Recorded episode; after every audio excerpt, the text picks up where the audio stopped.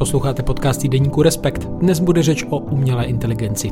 Hostem bude vědecký novinář Respektu Martin Uhlíř a v další části profesor Jiří Matas z ČVUT, který se mimo jiné podílí na vývoji autonomních vozidel. Podnětný a objevný poslech vám přeje Štěpán Sedláček.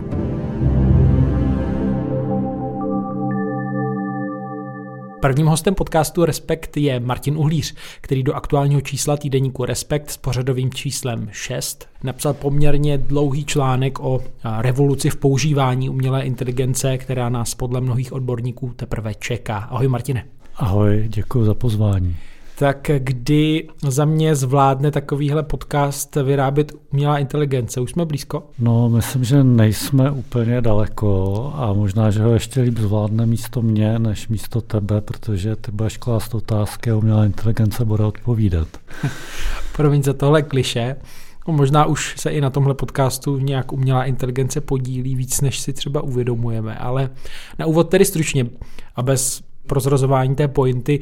Co se o umělé inteligenci čtenáři v novém Respektu dozvědí, dočtou? No tak ten článek vlastně má dvě takové roviny. Jedna rovina je, co zažíváme teď, co, k jakému vlastně převratu došlo, a druhá rovina je, co se dál zkoumá v laboratořích a kam se snažíme dospět. Čili k té první samozřejmě někdo zpochybňuje, že zažíváme nějaký jako dramatický průlom, nějakou revoluci. Já myslím, že v jedné věci jej opravdu zažíváme, a to je skutečně objevení toho nového chatbota ChatGPT od organizace výzkumné OpenAI, který byl představen v závěru loňského roku a skutečně vyvolal velký poprask, třeba jak v tom článku popisuji, třeba i ve firmě Google, která se jak si obává zániku svého klasického úspěšného léta budovaného vyhledávače a jeho nahrazení právě chatboty.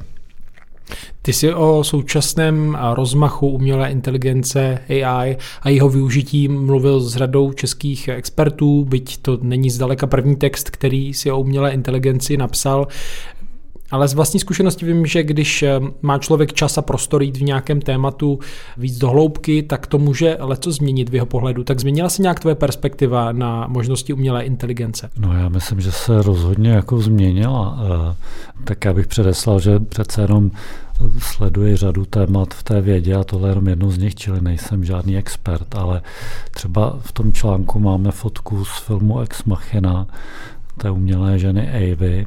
A já, ten film už je poměrně starý, z roku dva tisíce čtrnáct, a když jsem ho viděl poprvé, tak mi to přišlo jako dobře napsaný film, ale zároveň z toho vědeckého hlediska jsem se tomu trošku usmíval a říkal jsem si, takhle přece nemůže fungovat dokonale umělá inteligence, která je natrénovaná jenom na datech z internetu a z mobilních sítí. To prostě nikdy nemůže pracovat. A poté, co se objevil ten chatbot, tak o tom už nejsem tak jako skálopevně přesvědčen, protože ten chatbot opravdu dává odpovědi, které lze těžko odlišit od lidských v kvalitě, která obstojí třeba i jako domácí úkol na vysoké škole, umí programovat.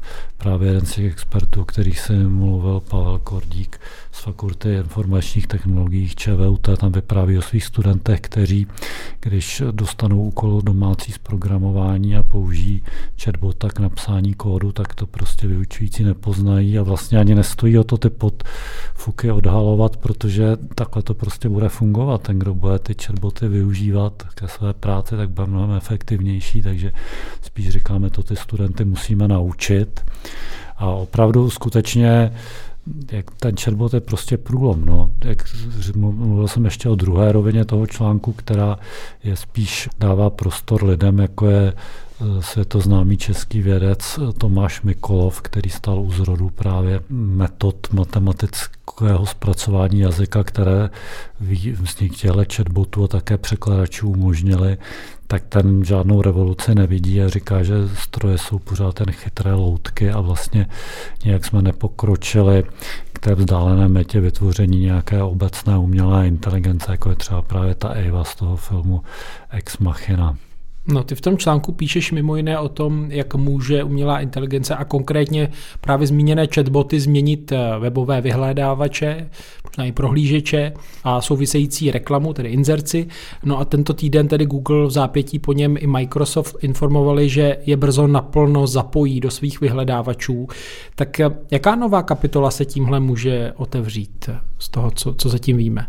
No, pokud to dokážu posoudit a pokud toho dokážu dohlédnout, tak tam je samozřejmě jako otázka, která objevení toho chatbota vzbuzuje, je, proč by si lidi měli, když napříště si potřebují něco vyhledat na internetu, proč by se měli probírat nějakou sérii odkazů, kterým dnes nabízí Google. No, pro řadu těch zadání by bylo mnohem lepší, kdyby dostali nějaký souvislý text, kterým ten problém zpracuje. A to ten nový chatbot od OpenAI už umí, ale Google samozřejmě úplně nespal a má vlastní jazykový model, který se nazývá Lambda a který také jako lecos dovede. On už ho vlastně částečně využívá, když vlastně zadáme třeba, kdo byl dotaz, kdo byl nejvýznamnější fyzik dvacátého století, tak už nedostaneme jenom odkazy, ale také informace, že to byl Albert Einstein a nějaký vysvětlující text, takže částečně to už Google používá, no ale teď sam se zřejmě ty možnosti mnohem rozšíří, že vlastně, když zadáme otázku, tak dostaneme odpověď a můžeme ji rozvíst, položit další otázku, bude tam možnost nějakým způsobem jako žádat asi zdroje a tak podobně. A vlastně podobný systém chystá nebo už zavádí i Microsoft, který tedy investuje do OpenAI a ten bude zavádět vlastně tohoto chatbota nebo tuto možnost klást dotazy a dosávat smysluplné odpovědi i do svého vlastního vyhledávače. Ono to už asi nějak může reagovat i na ty dotazy, které často lidé do vyhledávačů kladou, že když začnete psát otázku, tak už se vám dneska na Google nabídne spousta variant, co před vámi lidé pokládali, ale ta odpověď je taková, řekněme, leckdy neumělá, nebo dostane se člověk nějakému odkazu, ale nedostane úplně tu plnohodnotnou odpověď. A tady asi předpokládám, že by ten chatbot doplněný o vyhledávač vlastně mohl nějak ty informace spojit a nabídnout prostě nějaký koherentní text a otázka, jak moc prostě bude dobře podložený, vyargumentovaný a tak. No, tak to samozřejmě se ukáže, až to spustí. A jinak máš pravdu, ano, takhle to bude fungovat, dostaneme takový, jako zřejmě takový referát, takový koherentní text na dané téma, přitom, přičemž tam bude možné zadat třeba chci jet na dovolenou s rodinou do Mexika, navrhni mi, jak by měla naše cesta vypadat a dostanu prostě itinerář cesty. Takovéhle věce tam bylo možné. Ty už to tady trochu nakousl, tak za tebe, jak to sleduješ z odstupu, mluvil jsi s různými experty, tak jsme svědky revoluce na poli umělé inteligence, protože asi ty odborníci jsou v tomhle trošku rozdělení podle toho, jaký význam tomu přikládají. Ale jak to je debata o tom, jestli je sklenice poloprázdná nebo poloplná. Za mě je určitě poloplná, že vzpomeneme, ještě před pár lety se debatovalo o Turingovu testu. Vlastně představa, pro mě třeba představa, že bych skutečně dostal od stroje jako souvislý, smysluplný text, který vlastně nebudu schopen poznat, jestli ho vygeneroval člověk nebo stroj, tak byla z říše sci-fi a najednou je to tady, takže prostě jako určitě jako nějaký technologický převrat zažíváme. Když nastoupil smartphone, tak jako taky můžeme vést debatu o tom, jestli to vlastně byla revoluce, nebo jestli se jestli někdo spojil už existující technologie nějakým zajímavým způsobem, ale prostě byl to převrat a stejný jako technologický průlom zažíváme teď. No a na té jako druhé rovině, tak samozřejmě my pořád nevíme, jak toho asimovského robota, tu všestrannou umělou inteligenci, která prostě nám je schopná vyzvednout dítě ze školky a poradit si se všemi neočekávanými situacemi, která bude vědět, že když uklízí dům, tak nemůže cpat kočku do odpadkového koše, ačkoliv to do ní nikdo jako nenaprogramoval, tak ta cesta takovémuhle systému se jako nerýsuje, ale v tom článku se popisují nějaké výzkumy, které ji mají prokopat. A mě teda, jak si vyrazilo dech jeden ten experiment, o kterém jsem četl, byť samozřejmě třeba Tomáš Mikolov na to řekne, že to jako není pořád nic jako mimořádného, ale jako minimálně to tak vypadá. To sice ten experiment spočíval v tom, že prostě umělé inteligence promítaly hodiny a hodiny anotovaného videa, to znamená, ty záběry byly popsané, vysvětleno, co na nich je. A ona to teda jako se na to mučila a pak jí pustili jiné video a dobrovolníci navrhovali otázky, které měly za úkol zjistit, nakolik ta umělá inteligence tomu rozumí. Video, které nikdy neviděla. Byla tam scéna, kdy jsou lidé v restauraci kolem stolu, blíží se k ním číšnice s palačinkou a jeden z těch lidí u stolu ukazuje prstem na jiného. A otázka zněla, proč ukazuje tedy. A ta umělá inteligence správně odpověděla, že ten, kdo přináší ke stolu jídlo, obsluhuje, takže nemusí vědět, kdo si objednal jaký pokrm. A to je prostě fascinující, protože ona musela vědět, že lidi jedí k večeři palačinky, že se scházejí v restauraci, že si objednávají, že ta číšnice si nemusí pamatovat, co kdo si objednal. Prostě celou řadu jako úvah, kterou můžeme nazvat běžnou lidskou zkušeností. Zatím jako musíme vidět a to myslím, že už jsou jako opravdu jako výrazné a významné pokroky. Myslíš, že jsme teď schopni dohlédnout, kde leží nějaké ty hranice umělé inteligence? Protože stejně tak jako jsme se nějak smířili s tím, že prostě počítač je schopný provádět výpočty, na které lidský mozek nestačí úplně, nebo že, já nevím, letadla, auta jezdí mnohem rychleji a dokáží nám nabídnout rychlejší cestování, než kterého bychom byli schopni bez nich, tak, tak teď je tady ta umělá inteligence, se kterou prostě řada lidí bude nějak pracovat a počítat. Tak si na ní i nějak asi zvykneme, ale ještě stále před náma jsou nějaké úplně nové možnosti, hranice, které si myslíš, že může prolomit. No určitě, no tak jednou z těch hranic, takovou jako ultimátní hranicí je právě ta všestrannost, kde ten systém začne přemýšlet, možná nejde říct přemýšlet jako člověk, on třeba bude přemýšlet úplně jinak, ale bude mít takovou tu, jako skutečně to, co se nazývá common sense, zdravý selský rozum nebo běžná lidská zkušenost, kdy člověk to získává jako hrozně dlouho od dětství, že jo, interaguje s jinými dětmi, něco s nima společně dělá, neustále se učí a i právě existují pokusy, jak tohle umělou inteligenci naučit třeba v různých virtuálních hernách. Mimochodem jedna věc, která mě fascinovala, jako když mi ten docent Kordík z ČVUT říkal, že vlastně když dneska chcete pracovat pro OpenAI, tak vám nabídnou právě často pozice trenérů, kdy jako vy hrajete s tou inteligencí umělou nějaké hry a učíte jí prostě na dálku nějakou vyšší formu uvažování. To mám pocit, že se dostáváme už opravdu někam na, na půdu, kterou dřív popisovala jenom vědecko-fantastická literatura. A prostě ve chvíli, kdy ten stroj tuhle tu běžnou lidskou zkušenost získá, tak, tak to bude prostě opravdu už taková ta čapkovská revoluce R U R. A druhá věc je, že otázka vědomí, řada expertů na umělou inteligenci říká, že vlastně ty chytré stroje vědomí nepotřebují, že to je jako výlučně lidská vlastnost, ale uvidíme, jak to bude. Třeba se tam vědomí v těch systémech probudí nějak samovolně, emergentně. Čili potom to už není na úrovni nějakého prostředku, ale možná nějaké bytosti nebo otázka, jak to, jak to definovat. Že jo? A to, to je trochu... Přesně, pak už třeba budeme mluvit o jako lidských právech pro stroje a podobně. No. Já vím, že ty tam v tom článku cituješ i filozofa Nicka Bostroma, tak ten si klade řadu takových zajímavých otázek právě futuristických nebo futurologických. Mimo jiné, myslím, že on je i autorem té hypotézy, že když domyslíme, čeho by byly schopné superpočítače, tak není vůbec jisté, že to, co nás obklopuje, ta realita není nějaký matrix, nějaká, nějaká vlastně jako počítačová fikce. Tak v čem, v čem ti přijde třeba ty jeho popisy nebo myšlenky, myšlenky cenné při tom vztahování se k vývoji umělé inteligence?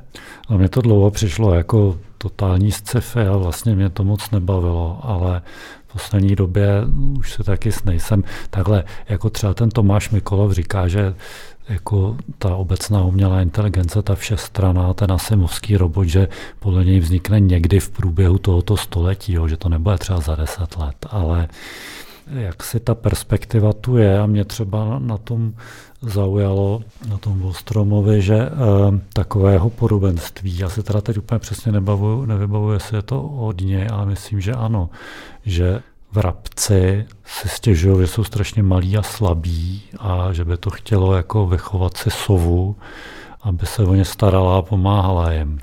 A tak e, všichni jsou nadšení, hned se rozletějí schánět sový vejce a jeden vrabec říká, ale moment, my vůbec nevíme, až ta sova vyroste, jako co s náma udělá.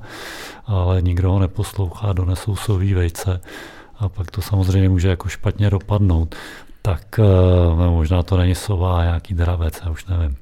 Zase teoreticky představit, že ta umělá inteligence bude sehrávat roli té sovy a že musíme si jako dost dobře rozvážit minimálně, abychom měli tu možnost jí včas vypnout, než aby se nestalo, že teda předáme opravdu postupně samozřejmě v průběhu staletí nebo desetiletí nebo staletí dozor nad chodem světa a pak zjistíme, že vlastně ona jako má nějaké vlastní jako záměry nebo jede podle nějakých vlastních algoritmů, který s náma třeba už moc nepočítá, my vlastně ani nemůžeme vypnout.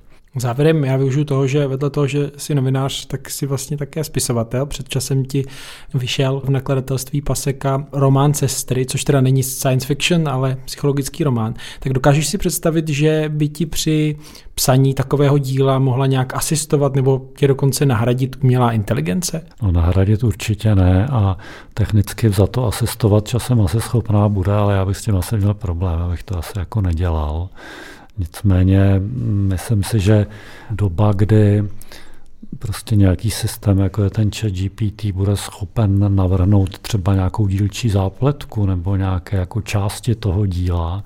A ten autor to samozřejmě přepíše, posoudí, zahodí anebo využije, že to třeba zkusí jako nějakou možnost, jak pokročit dál, jak svoji myšlenku rozvíjet, že ta doba jako nemusí být úplně daleko.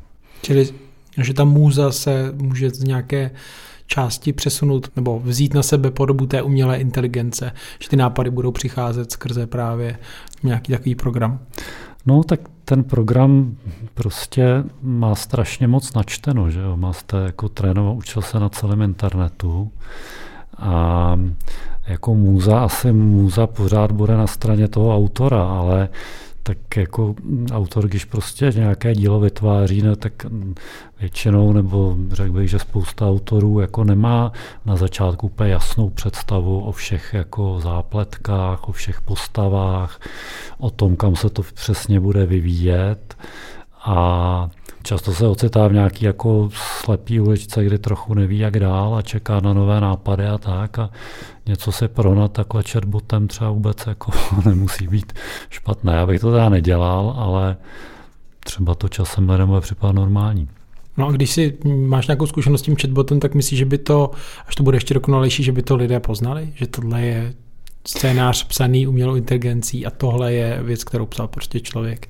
Já se přiznám, že já s tím jako zkušenosti nemám, protože mě tam prostě to OpenAI do toho testování nepustilo. Nevím proč, možná jsem přiznal, že jsem novinář, ale vždycky mi napsali, že mi dají vědět, až bude místo. Takže z toho, ale z toho, co třeba zkoušel Jan Kulweit a já jsem s ním o tom dělal rozhovor, tak soudím, že to je opravdu hodně pokročilý. A že samozřejmě, kdybych jako tomu zadal napiše román a pak ho chtěl vydat, tak, tak to jako nepůjde, jo. Ale když mi připraví nějaký podklady, já to třeba přepíšu, zpracuju, nebo z toho vemu jeden třeba nápad, tak když to pak upravím, tak to samozřejmě jako poznat nebude, no. Jako musí zatím být nějaká jako moje vlastní myšlenka, nějaká chuť něco říct, jo.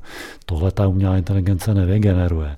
Pokud tam nebude, tak, tak to samozřejmě bude k ničemu, ale jako nějaký pomocník autora, který rámcově ví, co chce říct a má nějakou inspiraci a nějaký talent, tak si myslím, že to časem jako fungovat může, no.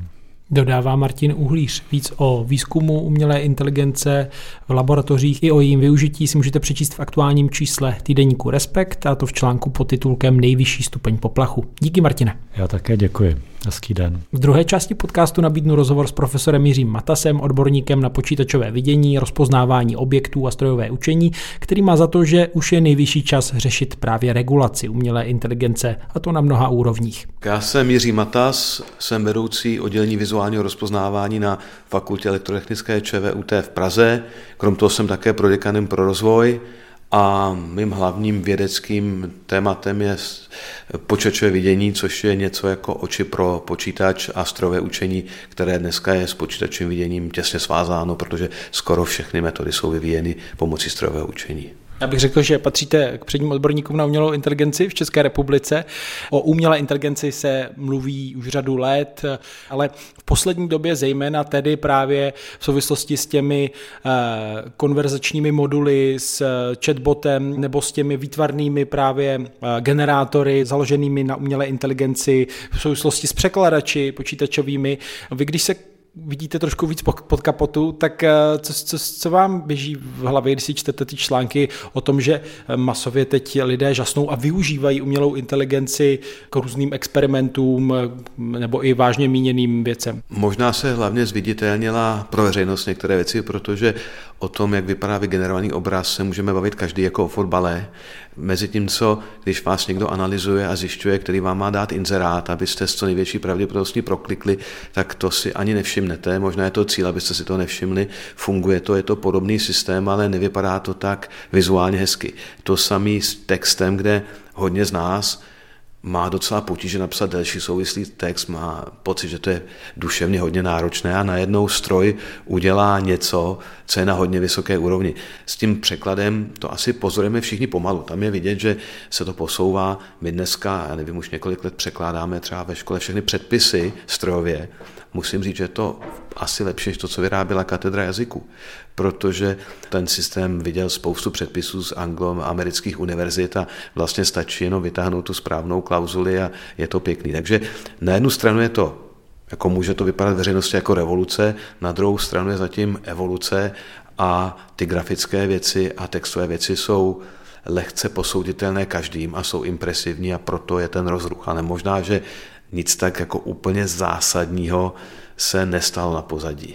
My se spolu bavíme osmého února, v týdnu, kdy Microsoft i Google oznámili, že jejich vyhledávače budou brzy pracovat s právě chatboty nebo budou nabízet vlastně vyhledávání obohacené o ty možnosti umělé inteligence, tak je tohle nějaký mezník za vás, že, že stojíme na prahu třeba nějakého nového vyhledávání, než které jsme měli k dispozici doteď? Za mě jako uživatele, já jsem o tom četl a říkám si, že si nejsem jistý, jestli to chci používat, protože jedna z jakoby důležitých vlastností nástroje jeho, teďka mi napadá anglická slova, vysvětlitelnost a interpretovatelnost.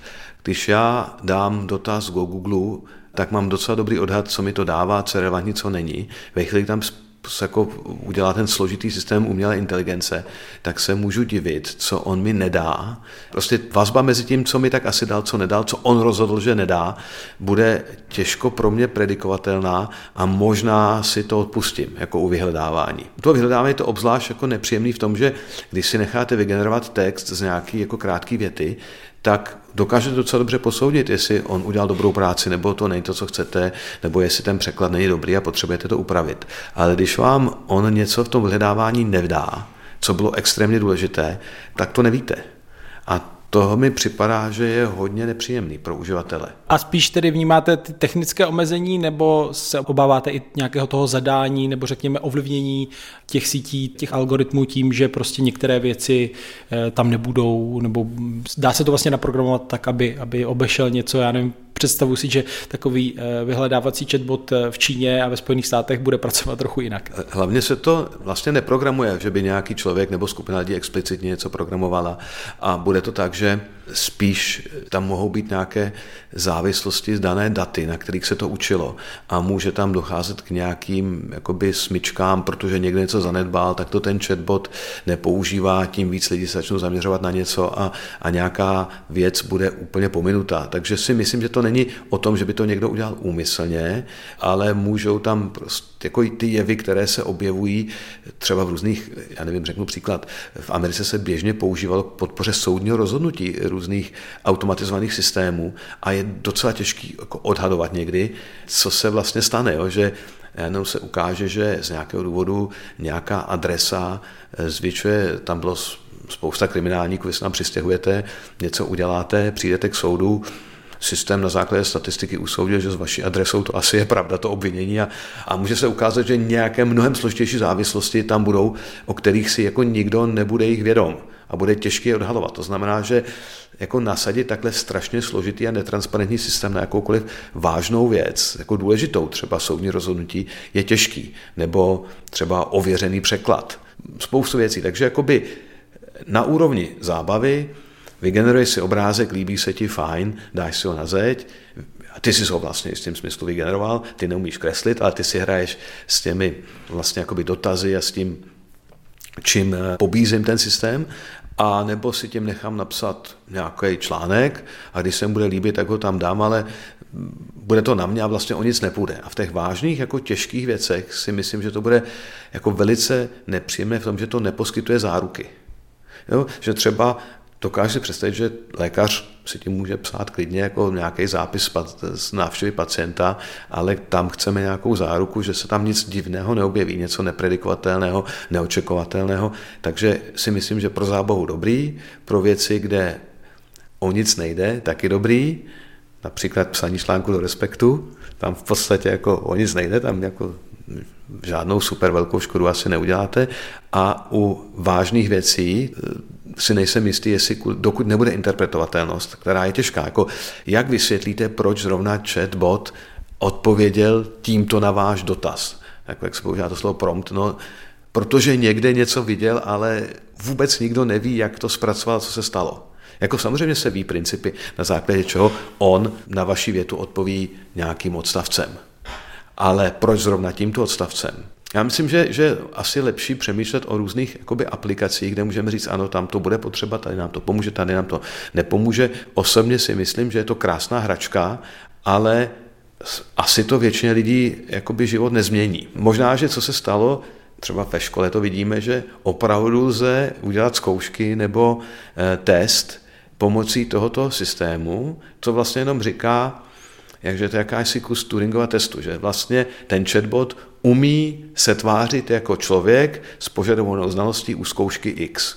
A dříve takové věci, já nevím, pamatujete si na tu věc s tím Jeopardy, jak měli, nevím, kdo to dělal, I B M, tak, tak to byla jedna konkrétní věc a oni se na to konkrétně připravili a tam byli výborní. A najednou to funguje pro stovky, miliony zkoušek. Zkusíte to na přijímačky na práva, zkusíte to na přijímačky na nějakou chemickou fakultu a ono to odpovídá docela dobře. A to je vlastně fascinující, ale no a co s tím teď? Jedna věc je, že tedy lidem široké veřejnosti, ať už je to třeba překladatel, umělec, spisovatel, může běhat mráz po zádech, když najednou tu aplikaci vyzkouší. Mě by zajímalo ale, kdy má husí kůži, ať už v dobrém nebo ve zlém, odborník na umělou inteligenci při pohledu na ten aktuální vývoj, protože tam vidíte věci, které, o kterých se třeba ještě nepíše ani. Já jsem už několikrát měl přednášku na téma, jaká jsou nebezpečí umělé inteligence, a jedna z věcí, co já říkám, já tomu říkám velká matka. A co tím myslím, že si zvykneme, že umělá inteligence nám radí. A radí nám dobře. Což třeba ta maminka nedělá vždycky a ona bude nám vždycky radit dobře. A dneska všichni používají umělou inteligenci, skoro všichni, navigaci. Jedu tamhle do Vodičkovy ulice v Pardubicích, zmačknu to tam a jedu zatím. A co to znamená? Za chvilku nejsem schopen jet sám do Pardubic. Prostě navigace mě tam odveze. Pak se začnu ptát, jako kde si mám koupit nejlevnější boty. Hm, fajn, začnu to poslouchat. Teď mi to začne radit, a pro spoustu lidí už to tak je, jak si mám vybrat partnera. Prostě se přihlásím tamhle do aplikace a ona mi tam někoho vybere a vybere mi zatraceně dobře. A najednou já zjistím, že nějak jinak jako se nemůžu seznamovat, než jít do aplikace a tam zmačknu tlačítko. Začnu se ptát na vysokou školu. Na jaký sport se nejvíc hodí pro mé dítě? No a co mi z toho života zbyde? Mám problém, zeptám se velké matky, ona mi odpadá vždycky dobře, proč bych jako dělal něco jinak než velká matka. Jako spousta lidí poslouchá ty maminky, i když by už jako v dospělosti by mohly být samostatný, ale a to ještě není tak dokonalá, tak znalá, tato je vševědová, matka vševědka. Jo, takže to je jedna z věcí, jako jeden extrém. Že? Pak druhá věc je, o tom se teďka vlastně moc nemluví, ale umělá inteligence jako dokonalá droga a Matrix. Jako by vlastně třeba různé aplikace typu Facebook se snaží, abyste tam seděli co nejdýl. Abyste klikali a, a na, no, takže to vlastně dělám přitažlivé. A teď se ukáže, že proti vám vševědoucí stroj začne hrát takovou hru, kde jeho cílem není vyhrát, prohrát, ale udržet vás u toho. A to ještě se nebavíme o nějakých já nevím, sexuálních robotech a podobné věci, tak si dokážu představit, že lidi prostě řeknou, hele, ten reálný svět je nemoc tvrdý, tady prší a, a občas je zima a, a nejede autobus, no tak já budu se držet v tom reálném světě, který dělá všechno pro to, abych se od toho nemohl otrhnout. Jako když vidíte, že jsou lidi, kteří jsou schopní se neotrhnout od páky, za který jezdí nějaký ovo, kousky ovoce a jednou je tam třešnička, jednou malina a on z toho neodejde za celý odpoledne, tak když se do tohohle pustí umělá inteligence, tak se může stát, že obrovské množství lidí o to nevstane.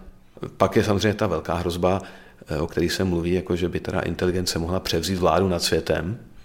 To je taková skoro filozofická těžká otázka, ale ty první dvě, ta velká matka, ten Matrix, tak to je něco, s čím se možná můžeme osobně jako začít setkávat jako závislost, jako lidi říkají na mobilu, ale ve skutečnosti to je na těch aplikacích mobilů, který nám řeknou, kam mám jít na autobus, co mám kde nakupovat, co si mám přečíst, prostě všechno. Tak a ta, ta přitažlivost aplikací, kde s tím bude muset každý vlastně jednotlivec se popasovat. A pak jsou samozřejmě věci, věci typu, že umělá inteligence bude vědět, co si myslíte ještě dříve, než to řeknete. A protože bude mít jako dokonalou schopnost odezírat z pohybů, třeba z mikrovýrazů a podobných věcí. My jsme si vlastně s těma obličejma třeba hráli, ale představte si, že to bude člověk, který bude jakoby znát spoustu rozhovorů, vidět a prostě bude dokonalým psychologem a teď ta druhá strana to bude mít v brejlích, no, třeba, která se s vámi bude bavit. Takže třeba bude se muset řešit, jak takhle vševědovou věc kvůli naší svobodě, to je vlastně patří do té skupiny velký bratr, tak jsme měli velkou matku, jako velký poskytovač zábavy, teď mám velkého bratra, který o vás bude všechno vědět víc než vy sám a někdo mu asi bude muset trošku jako zakázat vědět úplně všechno. Tak, takovýhle já vidím problémy a, a to, tyhle problémy, to, že umím hezky jako ten, ty chatboty a ty generátory moc neovlivnili. O co ovlivnili je třeba věc, která nás jako všechny trápí a to jsou fake news a, a to, že dříve, když tam byla fotka, tak, tak možná už za Stalina si někdo mohl s tím hrát měsíc až, a, a potřeba nějakého špatného funkcionáře vymazat, jo? Tak ho vymazali a zmizel. No dneska, dneska jste schopný vyrobit jakoby obrázek, který vůbec nikdy se nic podobného nestalo a lidi byli zvyklí říkat, nevěřím svým očím. Jo? To znamená, že když to vidím na vlastní oči, tak to beru jako bernou minci. A to dneska neplatí. A to je další vlastně úroveň, že se najednou může ukázat, že nebudeme schopni rozlišit virtuální realitu od reality. A to je taky docela těžká věc. A vidět, že když s tím někdo manipuluje a používá to jako zbraň, tak to může jakoby vlastně ničit společnost. No. Na vlastní uši taky už neplatí. No to mi přijde ještě jakoby lehčí, i když já myslím, že jako, jako historicky vidět něco na vlastní oči byl jako o tom absolutně nepochybuji. Takže dneska je situace, kdy nemohu říct, že o ničem nemohu pochybovat, protože jsem, no dobře, zatím možná šahnul jsem si na to. Tak ta haptická věc, ta nám tady ještě možná zůstala. Když jsem si na to šahnul, tak to tam bylo, ale uvidíme, co se bude dít v téhle oblasti. Když to není složené z pixelů, tak se tomu ještě dá věřit trošku.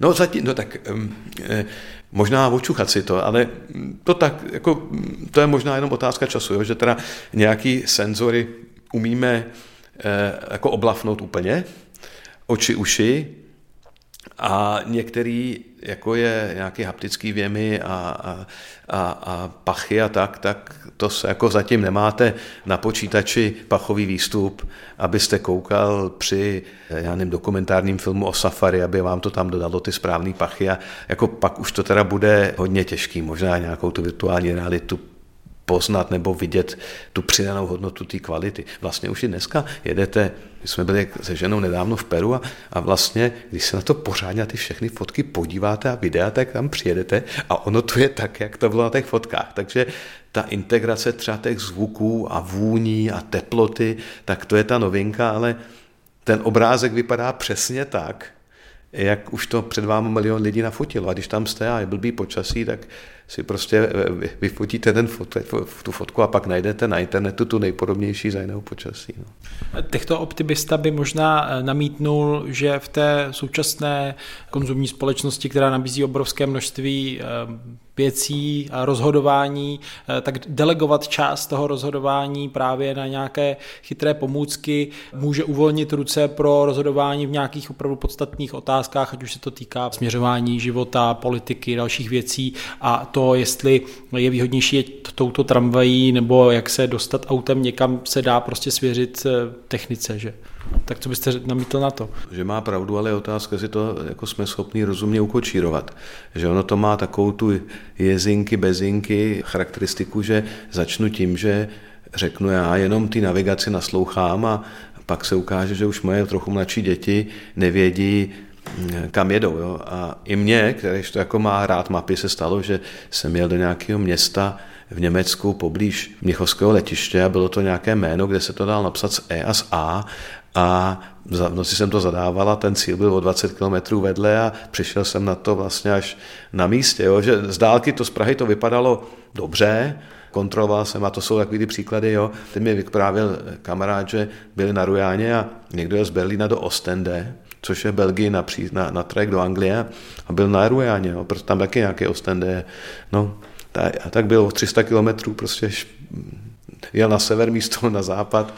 Tak já nevím, jestli jsme schopni jako si potom plně uvědomat, kdy my rozhodujeme, kde rozhoduje ta druhá strana a máme podle mě tendenci, když ta druhá strana, tady teda ta, ten automat nebo umělá inteligence funguje, tak jako to na ní nechat a pak ztratíme i tu schopnost ji nahradit a je to pohodlný, my jsme pohodlní a, a ta pohodlnost může vést k tomu, že jako nebudeme schopni ničeho. Já nevím, tak jsou analogie, tak lidi v Americe jsou typy, které prostě mají auto před domem a ani na ten roh nakoupit nejedou, nejdou pěšky třeba, protože tam ani není chodník. No, za chvilku zjistí, že nejsou schopni vyjít do druhého patra.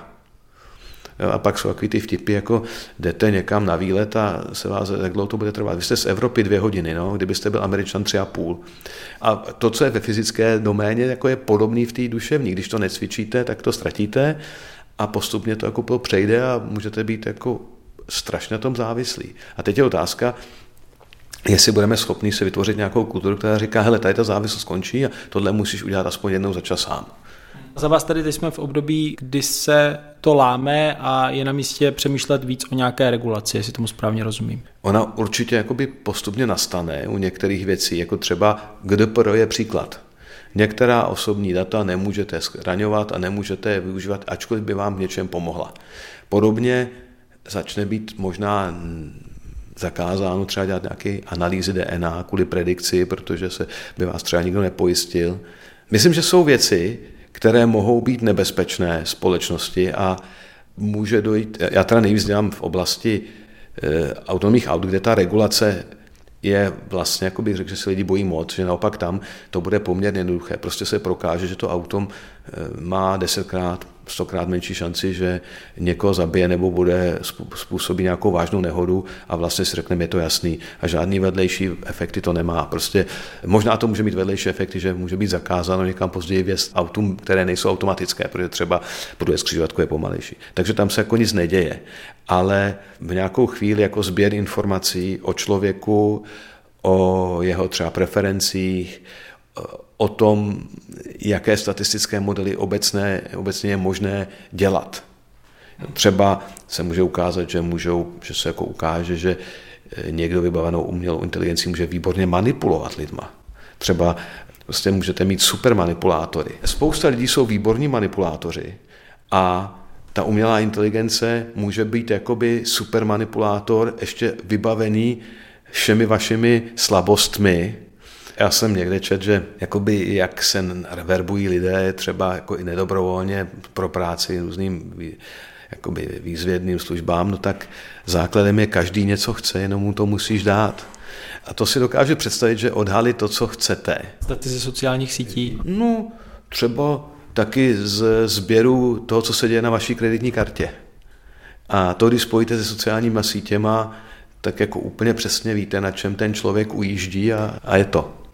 No a vidíte tedy problém v tom třeba, že spousta těch věcí spočívá, stojí a padá na individuálním souhlasu s tou danou aplikací, ale vlastně lidé dnes díky tomu překotnému vývoji asi nemají šanci jako dohlédnout, s čím vlastně souhlasí. Já řeknu příklad, jo. Mě opravdu překvapilo, Když jsme připravovali před rokem jakýsi projekt, který zatím nebyl podpořen, s jakousi agenturou výzkumu veřejného mínění a, a sledování třeba reklamy, kterou zajímalo, jaká reklama ve veřejném prostoru, jako třeba na ulici, ovlivňuje jak lidi. A to je těžký jakoby nějak tím způsobem měřit, no a, ale třeba se dá měřit, co, co lidi fotí a na co koukají na mobilu.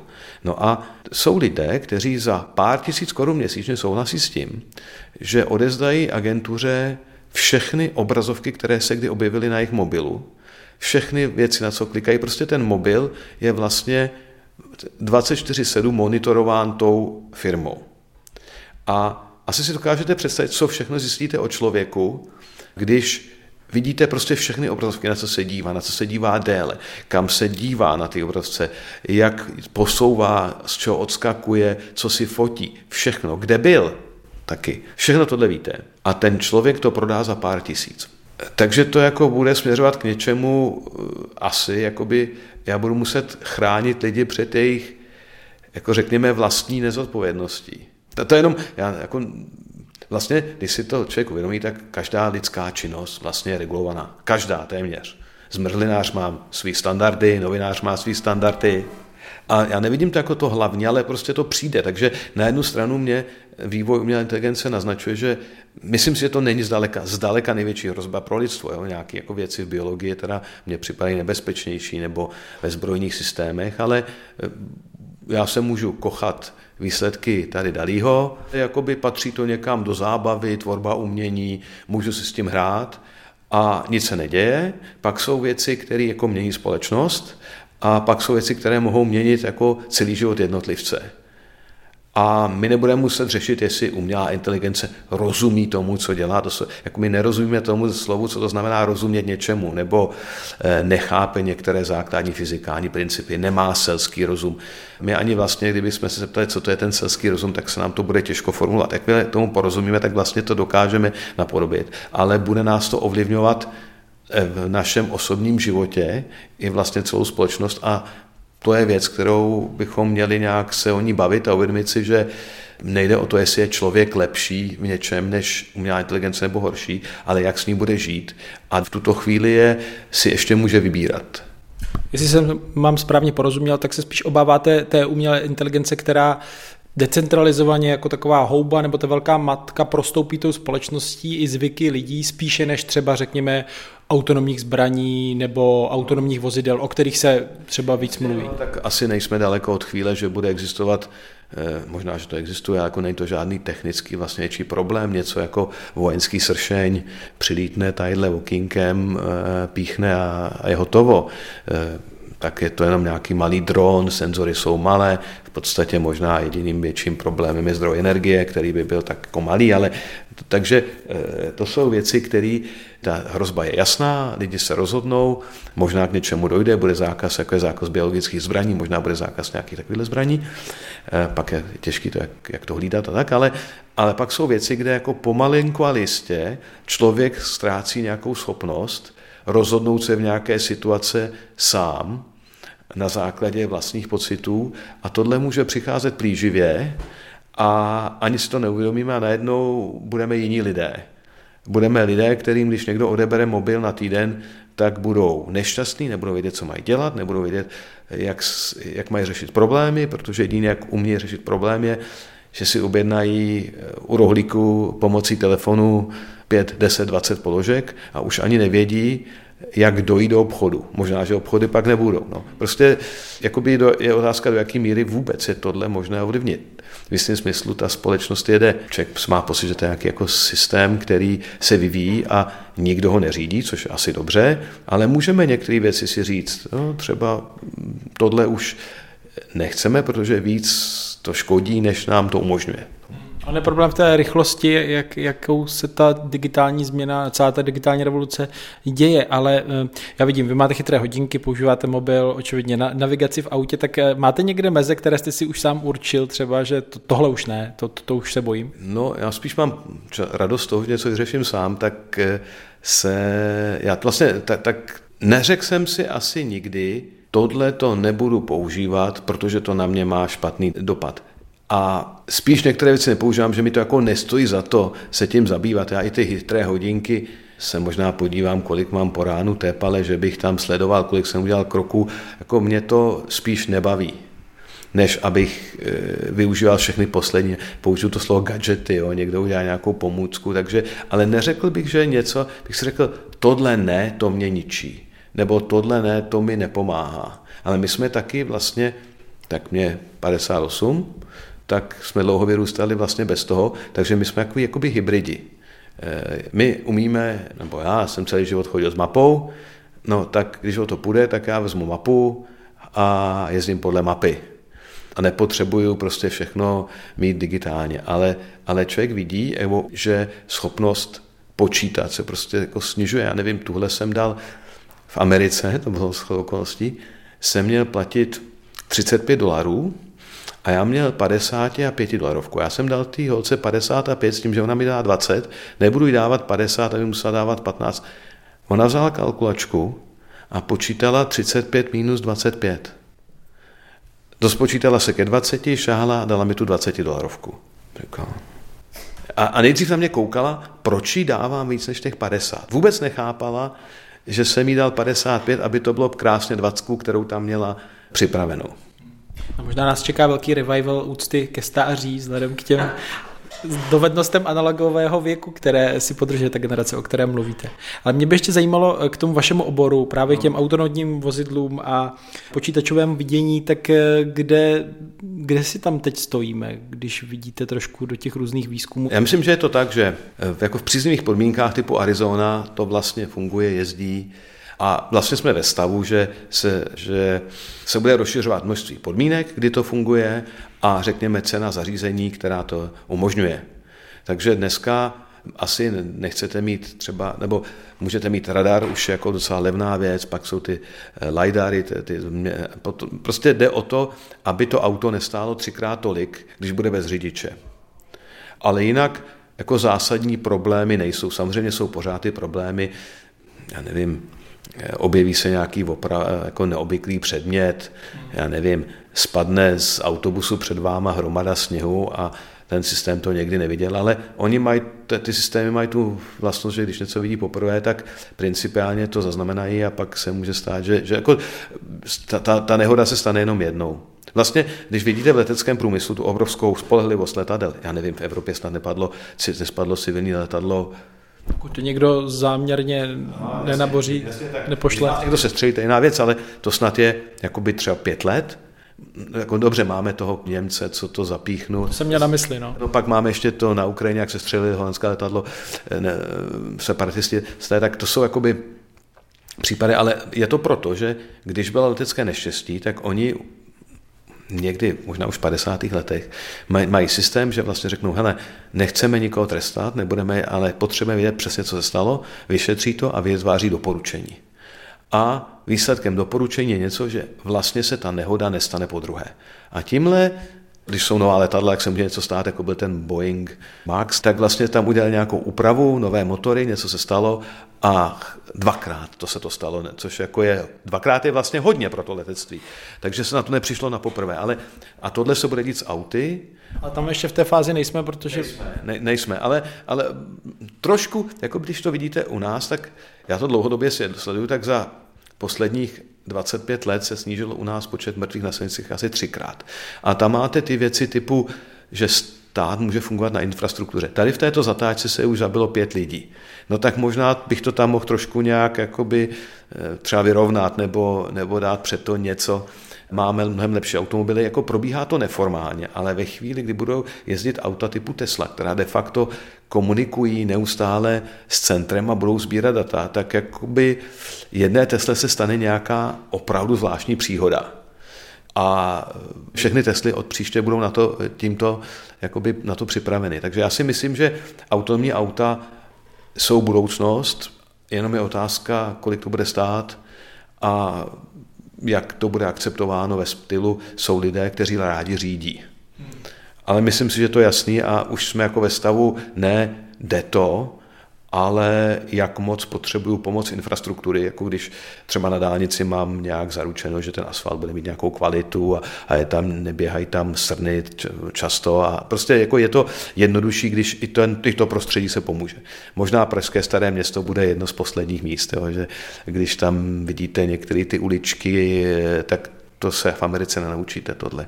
No a tak, ale tam je všechno podle mě jako v zásadě jasné a je to otázka času.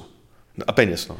Vyjma tedy Starého Města pražského, myslíte, že v příští dekádě tedy už to bude technologie, kterou ty pokrokovější města třeba budou mít?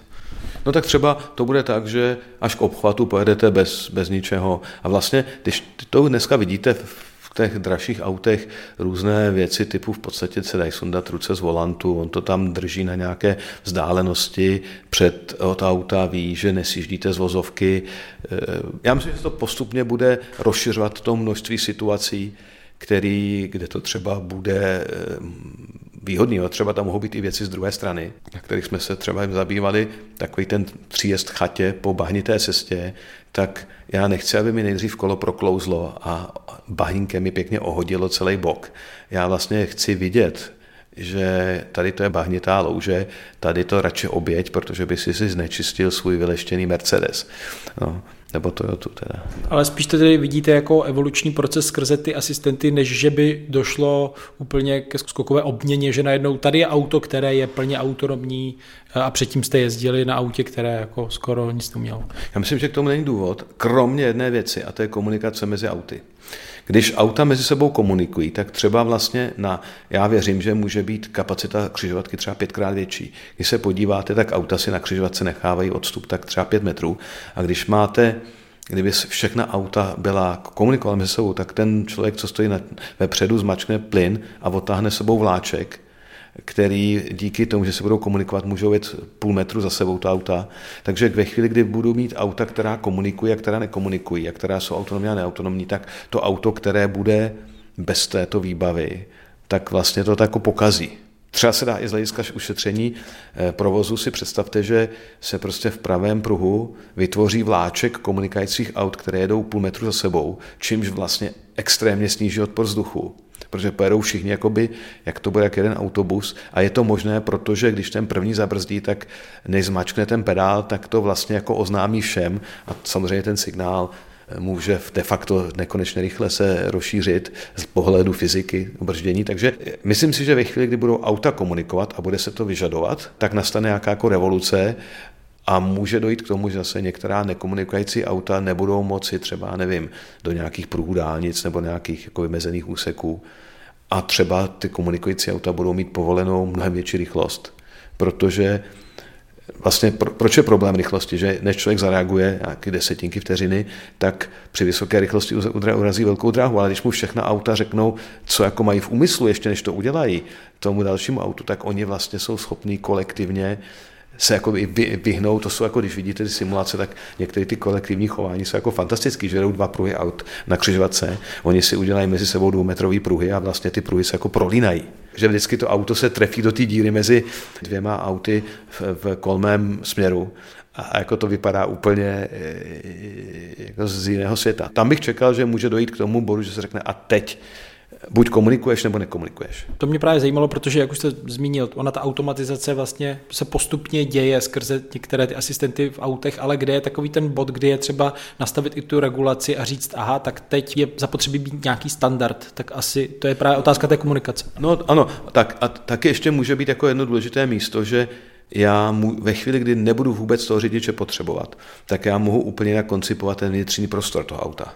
To znamená, nemusím tam mít prostor před volantem, jako může to vypadat de facto jako třeba v zadní části, já nevím, toho anglického černého taxíku, jako v nějaký větší prostor a nepotřebuju tam mít ten volant, najednou se tam objeví spoustu místa a může dojít jako k nějakému, nějakým změnám k designu těch aut jako interně. Tahle ta věc, která jsem říkal o těch komunikacích tak mezi auty, tak tam si myslím, že jako je obrovská šance na zvětšení průchodnosti a efektivnosti transportu. A teda vy počítáte s tím, že opravdu budou auta bez volantu, že, že úplně se pomine ta možnost, že je potřeba, aby se řidič chopil volantu.